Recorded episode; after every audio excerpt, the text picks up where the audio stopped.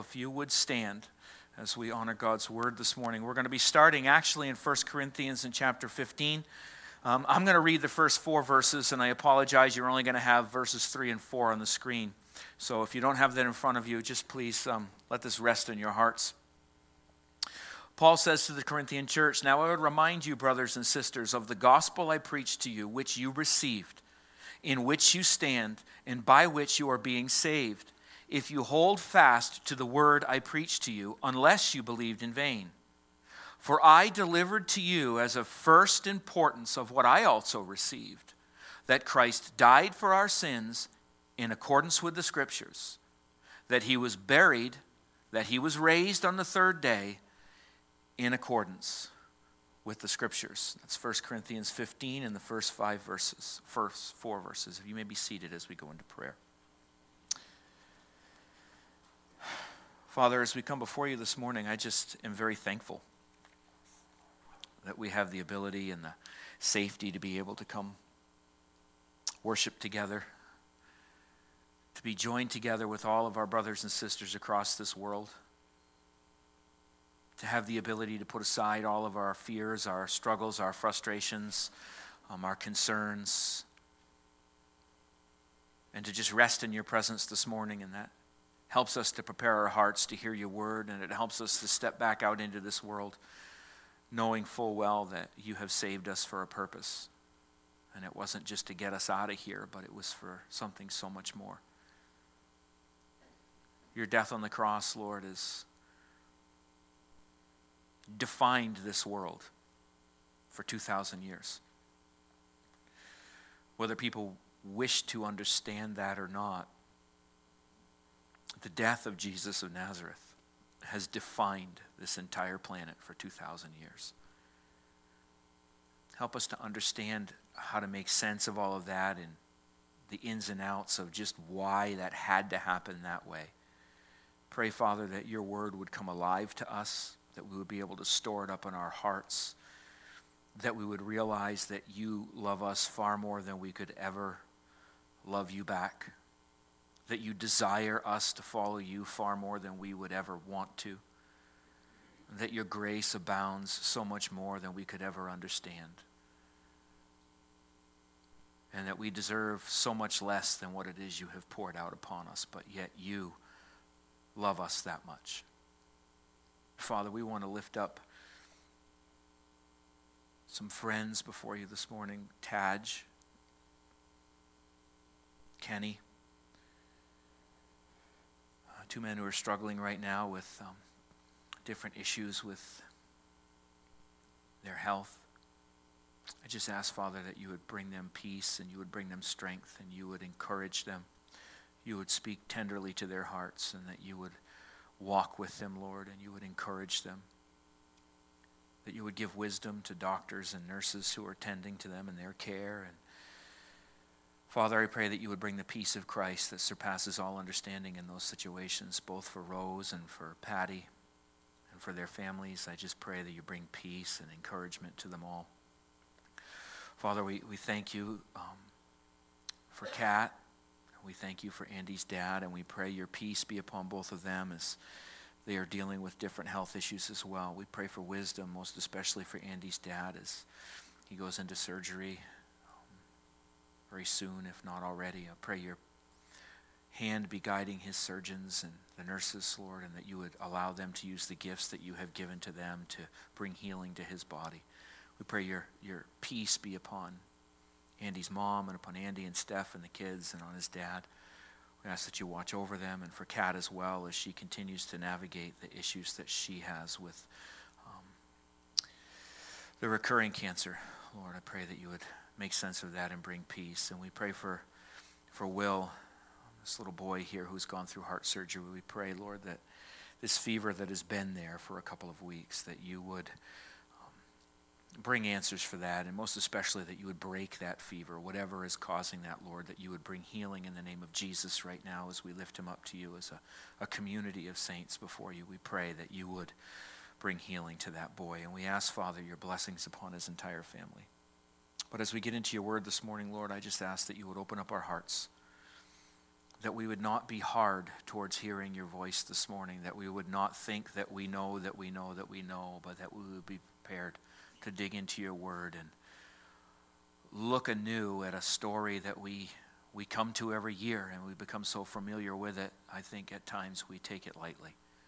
Help us not to do that. We just lift all of these things up to you, Father, and we give you thanks and praise.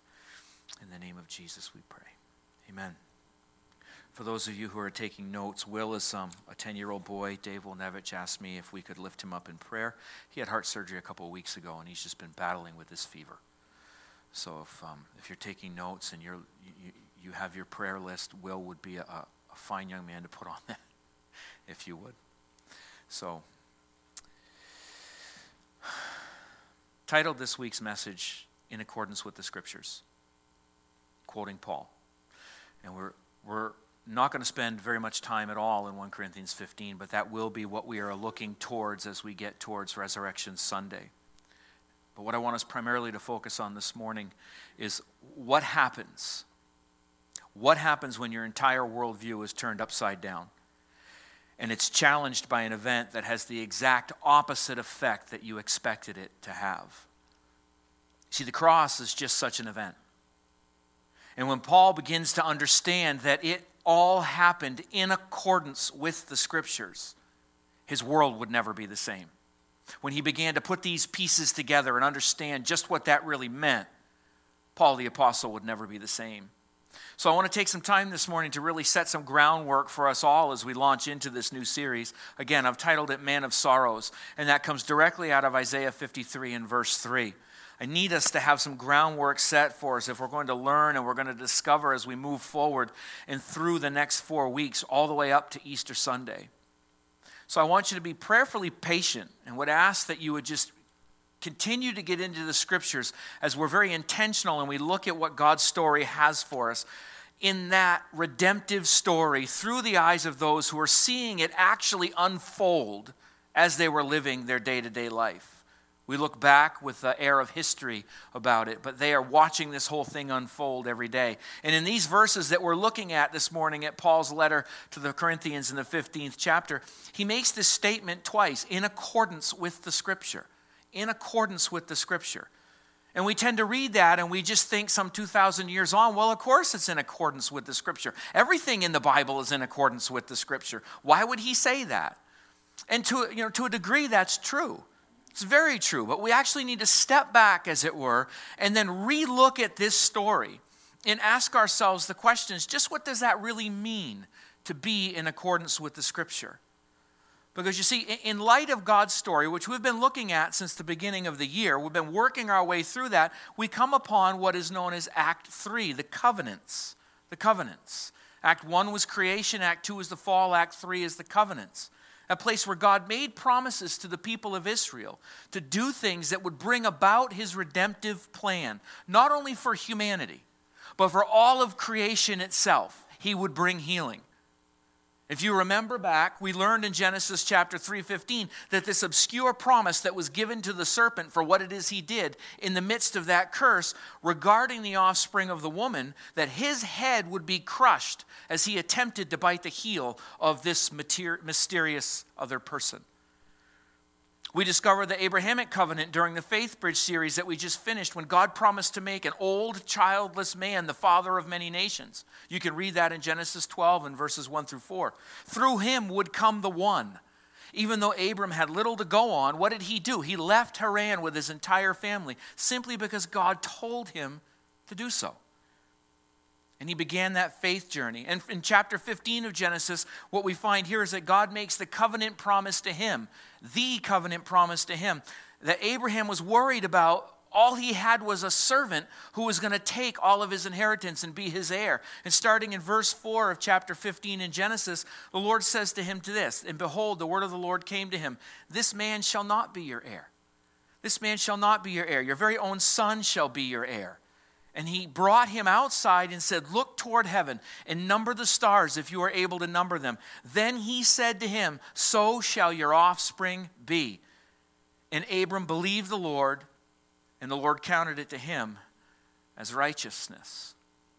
In faith, Abram believed what God told him. God was going somewhere, and his faithful and his obedient people were going there with him. Even though they aren't entirely sure how, and they aren't ultimately really sure of the who is going to bring about all of these promises, they go anyway because they believe that the God who promised these things to them is faithful. See, these texts of Scripture are in part what the followers of Jesus were seeing in a brand new light. Now that Jesus was not in the tomb, he had been resurrected. They're confronted with this and they're going back to the Scriptures and they're starting to see all of these things in a brand new way. You see, we have the end of the story. We have the end of the story. And it is impossible, unless we are very intentional in doing so, it is impossible to view it any other way because we know what happened. In accordance with the scriptures, for Paul meant that in Jesus of Nazareth is all the fullness of God as well as all of his promises fulfilled. Say that again. In all in Jesus of Nazareth what Paul found is all the fullness of God as well as all of his promises fulfilled. Thus in accordance with the scripture means so much more. That's why he says what he does in 2 Corinthians chapter 1 starting in verse 20. For all the promises of God find their yes in him. That's why it is through him that we utter our amen to God for his glory. And it is God who establishes us with you in Christ and has anointed us, and who has also put his seal on us and given us his spirit in our hearts as our guarantee. This is why he defines it that way. And so you're sitting there going, Well, no kidding, Pastor. I learned this in Sunday school. Why do we have to keep going over this over and over again? I get that. Move on. Well, no. We don't want to move on. We don't want to go that fast through Scripture because we miss so much. You see, because before the Holy Spirit revealed as much to the apostles, all of these things came to a man by the name of Isaiah, some 700 years before Jesus was born. He pens his prophecy and they would be seen differently that 700 years before. You see, because Isaiah and those reading them at the time he was writing them would have no idea at all who this man of sorrows was and why it was he was going to do what he did. It's important for us to just rest and read these things. And that's going to be our important discovery as we journey over these next few weeks leading up to Resurrection Sunday and see what is of first importance, as Paul says in 1 Corinthians 15 here. Why that is of first importance and in accordance with the scripture. Revisiting these things again in a fresh and brand new way for each one of us will remind us. It will remind us of what perhaps we already know. But even more importantly, it will reveal to us the things that perhaps we didn't know because we've become so used to the story being told. And here we are, some 2,000 years on, looking back at it, separated from a people and separated from that time that was, while it was so different from our time in 2017 here in Vergennes, it was actually, if we think about it and look at it, quite the same. People being people. See, the people of God, the people of Israel, because of the covenant promises that God had made with them, were actually waiting for their promised king. They were excited. They were reading the book of Daniel the way some people look at the book of Revelation, and they were ready for their Messiah to show up. God had promised through both Abraham and through David that they would in some way be rescued from their exile and oppression. This was known to them, and they were looking, they were watching the times, they were taking a look at what was going on. They were looking for their king, that one like David who would come and rescue them from the Romans and their oppressors and all of the evil that was around in the world. That was what their eye was on. Their hearts were ready. You see, but the victory was to be had in a way that they would not expect through a man that they would not understand. This is the problem. This is what we're going to look at and what we're going to learn from. Again, we have the end of the story, so it all makes sense to us, but it really doesn't. How did they feel about this Jesus? And why on earth was it that it appears things were so clear to us and yet they weren't to them and they just weren't getting it?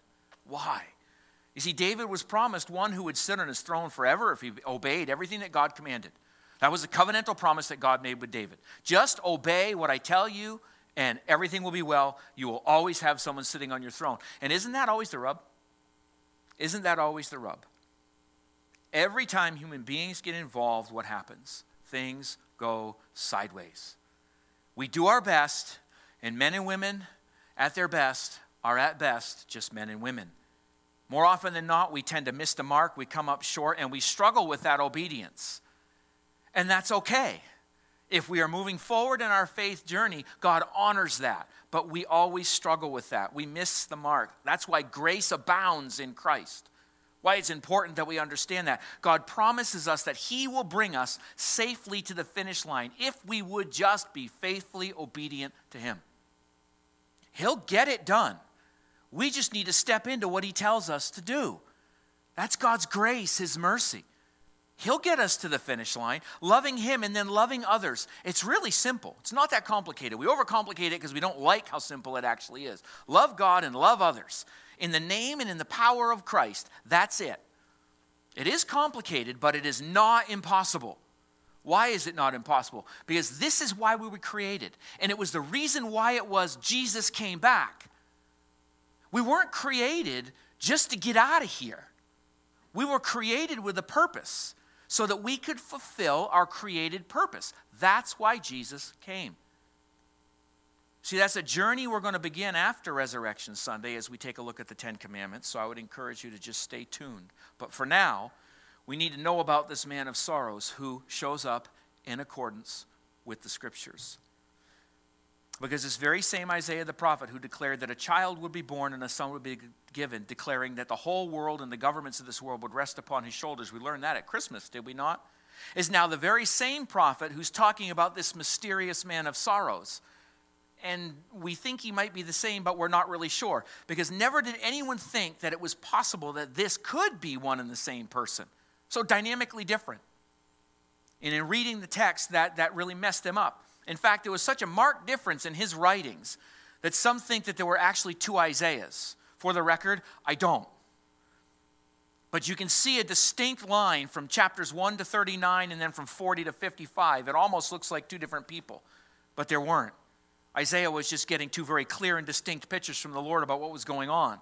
So, in coming to Isaiah 52, we see him once again telling the people that their long awaited Messiah and deliverer would arrive, and here's what it would look like. Therefore, my people shall know my name.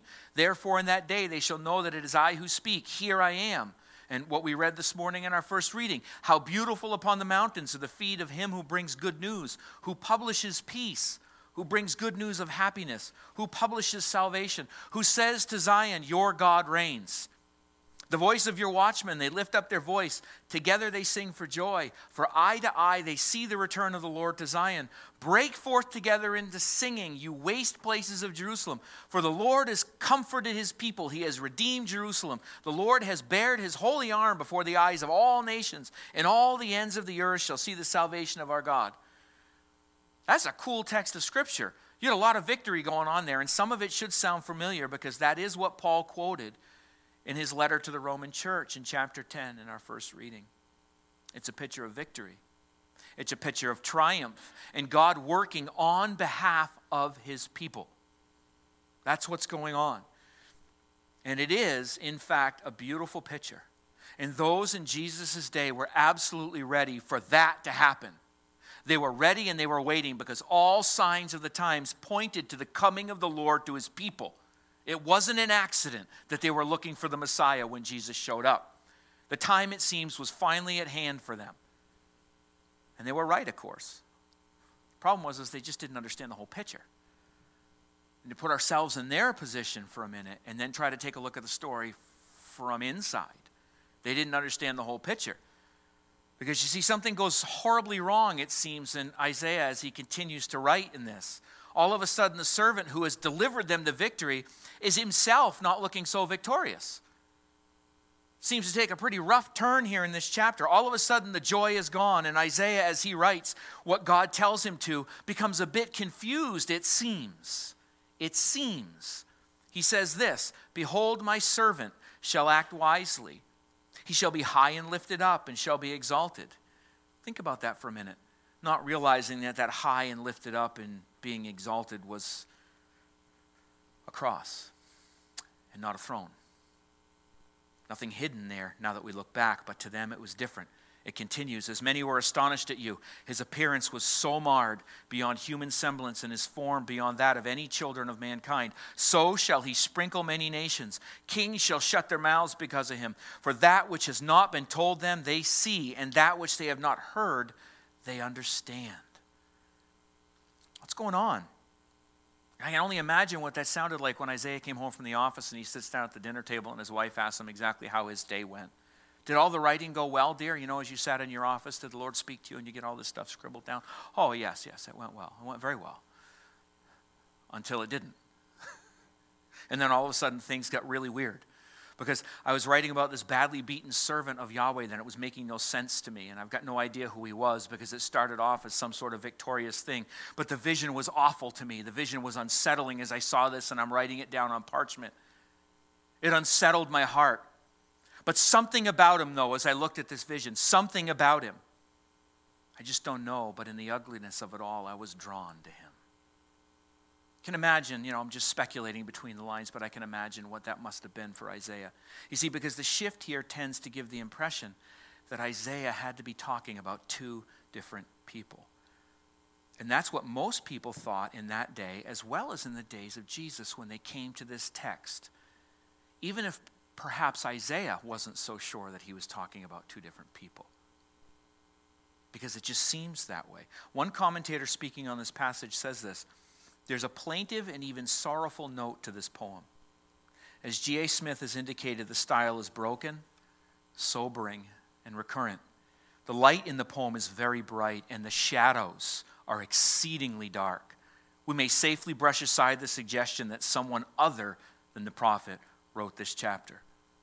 To catch the full flavor of this song, we must not overlook the fact that nowhere in the course of it does the servant himself speak, nor does he appear. He is the object of discussion, he haunts the poem. Think if you were to read that for the very first time. You see, this was the conflict with Jesus of Nazareth. This was the very conflict. He was both king and suffering servant. That did not make sense. The man of sorrows was the Messiah. That did not make sense to the people of Israel. This was the conflict. In fact, it still doesn't make sense to people. In all of our wisdom, in all of our intelligence, in all of our philosophies, in all of the things that are worldly geniuses that we have, we don't even know who or what we are. You constantly hear over and over and over again what does it mean to be human? What does it mean to be human? All the while arguing amongst ourselves what a human being actually is. It's ridiculous. Today it's defined one way, tomorrow it's defined another. And yet, what does it mean to be human? No different today than then. Therefore, the answers today are the same as they were then. Paul addresses this issue in 1 Corinthians when he writes this, starting in the 20th verse of chapter 1. Where is the one who is wise? Where is the scribe? Where is the debater of this age? Has not God made foolish the wisdom of the world? For since in the wisdom of God the, the world did not know God through wisdom, it pleased God through the folly of what we preach to save those who believe. For Jews demand a sign and Greeks seek wisdom, but we preach Christ crucified. A stumbling block to Jews and folly to Gentiles. But to those who are called, both Jews and Greeks, Christ, the power of God and the wisdom of God. For the foolishness of God is wiser than men, and the weakness of God is stronger than men. Just when we think we have it figured out, we don't have it figured out. And yet we do.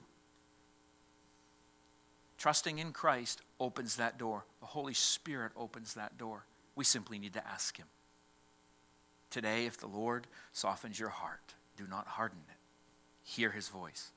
The question is, and was in fact for Paul himself before his Damascus Road encounter how can the king and the Messiah be cursed?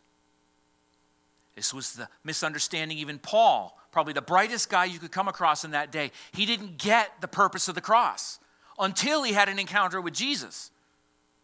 How can the king and Messiah be cursed? How does this suffering servant sit at the right hand of God in heaven? See, even he didn't understand what Isaiah was saying until he had an encounter with Jesus. until Jesus looked at him and changed his heart, opened his eyes, and then all of a sudden, in accordance with the scripture. The cross was never to be part of the victory parade for God's people. They would have never in a moment thought that that was the way out. Not for a moment. It was impossible to reconcile this truth that God was putting before them with their idea of Messiah and King. And it is still impossible for us to do that. Jesus was the only person who could ever fulfill all of the promises of God. He was there delivering them from their exile, and as a result, delivering us from our exile some 2,000 years later. It would finally be over. It would finally be over, and things would be made completely right the way that they're supposed to be made. But they seem to want none of it. They don't want anything. They're seeing it play itself out right in front of them and they don't want it. Why? Because the exile to them, they were thinking, was the deliverance from worldly powers. So that God would put them back to their rightful place as the head of the nations and they could then rule and have dominion over people. Oh, Jesus came to deliver them from their exile, all right. But he came to deliver them from the exile of sin and separation from God. You see, in the midst of Jesus showing up and walking to the cross, the curse of the garden that we learned in Genesis chapter 3 was finally over. We're not bound to that anymore. That's what was happening. None of it makes sense in light of what they understood Isaiah was saying to them. None of it. There's no way that these two men could be one and the same, but God never operates in the way in which we would operate, now does he? nor does he do so in accordance with my understanding. Thus, Paul's statement, and looking at what Isaiah has written, it all makes perfect sense that in accordance with the scriptures, this Jesus shows up on the scene and is the living embodiment of the one true God to deliver his people from their exile and heal all of creation. We are not here simply to get saved and get out of here. As we look toward the suffering of Jesus through Isaiah the prophet, we're going to work through why so many people didn't get Jesus. Because the simple and the very true answer is that they refuse to repent and believe. Same day, same stuff we look at Jesus and we say we don't want that as the answer because we refuse to repent and believe. That's the simple and true answer. Now, the deeper answer is just as important. In fact, I would challenge you, it's even more important. Idolatry. Idolatry and the glorification of self and our desires to have a life our own way is always at the core of the rejection of God when you look at the Adam and Eve story, when you look at any coming up short, it's idolatry. The root of sin was idolatry. I want it my way. Did God really say? No, no, I want it my way. Idolatry, that's the deeper issue. It still today makes no sense in a world of self glorification, self deification, that the one who came to save had to suffer and die a horrible death. Nobody wants that story. Now, if we look at it simply that way, skipping a rock across a pond in a very simple way, and then we share it that way, in other words, we've missed the mark, that made God angry. So he took his anger out on his son by crucifying him on the cross so that he would no longer be mad at us. And then we could be saved from this world. Now, looking at it that way, it's no wonder people don't want to hear it. I wouldn't want to hear it. Now, while that's part of what happened, that certainly isn't the deal. Jesus saved us from our sins. We sung that in just about every song this morning, yes? Doesn't get any better than that, but that is not all. That is not the only reason why he did what he did. He saved us for something, and it wasn't just to get to heaven. It wasn't just to go to heaven. Jesus died to deal with sin itself. And we've talked about this this year. So here we are again, like a one string banjo. That's the way it works because this is what's going on. Jesus died to deal with sin itself once and for all in order that we may fulfill our created purpose. He crushed the head of the enemy on the cross when the enemy thought that he had him by the heel. Didn't work, did it? It didn't work at all. You see, the man of sorrows was God's promised sacrifice, not only to forgive us our sins, but to set us free to live a life that we were created for. Adam and Eve were created to be God's active agents in the world that God created. Living in communion with God, in community with one another, in a way that brought glory to God and reflected out into the world God's glory. That is what we are created for because we bear His image. So, in the forgiving us of our sins, which is what we need first off, we can then be free to live the way we were supposed to all along. That's what the Bible story tells us. It's not just so I can save, get saved and get laughing at people so they get their comeuppance. That's not the way it works. If I could have the worship team because I'm out of time, happens every week.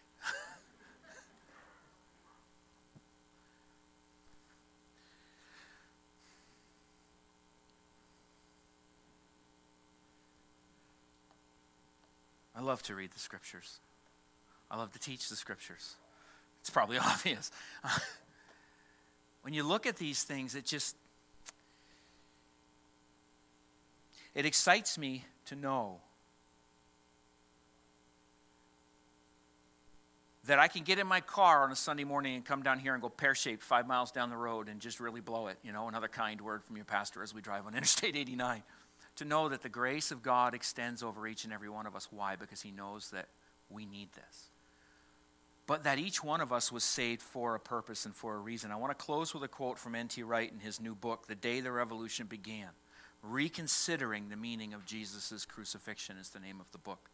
And he says this In the story the Bible is telling, humans were created for a purpose, and Israel was called for a purpose. And that purpose was not simply to keep the rules, although that's part of it. Not simply to be with God, although that's part of it. And certainly not simply to go to heaven, although that's part of it. As you may suppose from all of our innumerable books, sermons, hymns, and prayers, humans were made to be image bearers, to reflect the praises of creation back to the Creator, and to reflect the Creator's wise and loving stewardship in the world. You see, Israel was called to be the royal priesthood, to worship God and reflect his rescuing wisdom into the world. That's why Jesus was the perfect Israelite.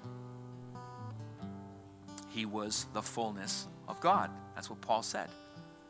And if we have seen him, Jesus told his disciples, we have seen who? The Father. Why? Because Jesus was the perfect human being, because he was the divine Son of God he reflected out into the world the Creator's image in everything that he did. And he reflected back to God the beauty of creation as they worked together. Jesus came as the suffering servant to free us from the bonds of sin. All in order that we would be free to live out in the vocations that God has gifted you in to the glory of his name not just to get out of here. Every aspect of your life is to bring glory to God. And if you are in Christ, what that then means is that you are free to be able to do that to the glory of His name because you bear His image. You have the ability to be truly human. That's why he didn't take us with him when he ascended. Some people ask the question, why didn't he just take us up to heaven and get it over with so the world could just go to pot? That's not the plan. He left us here because each and every one of you are gifted in a particular way to have an effect on this world. I say it every week. You need to get that into your heart.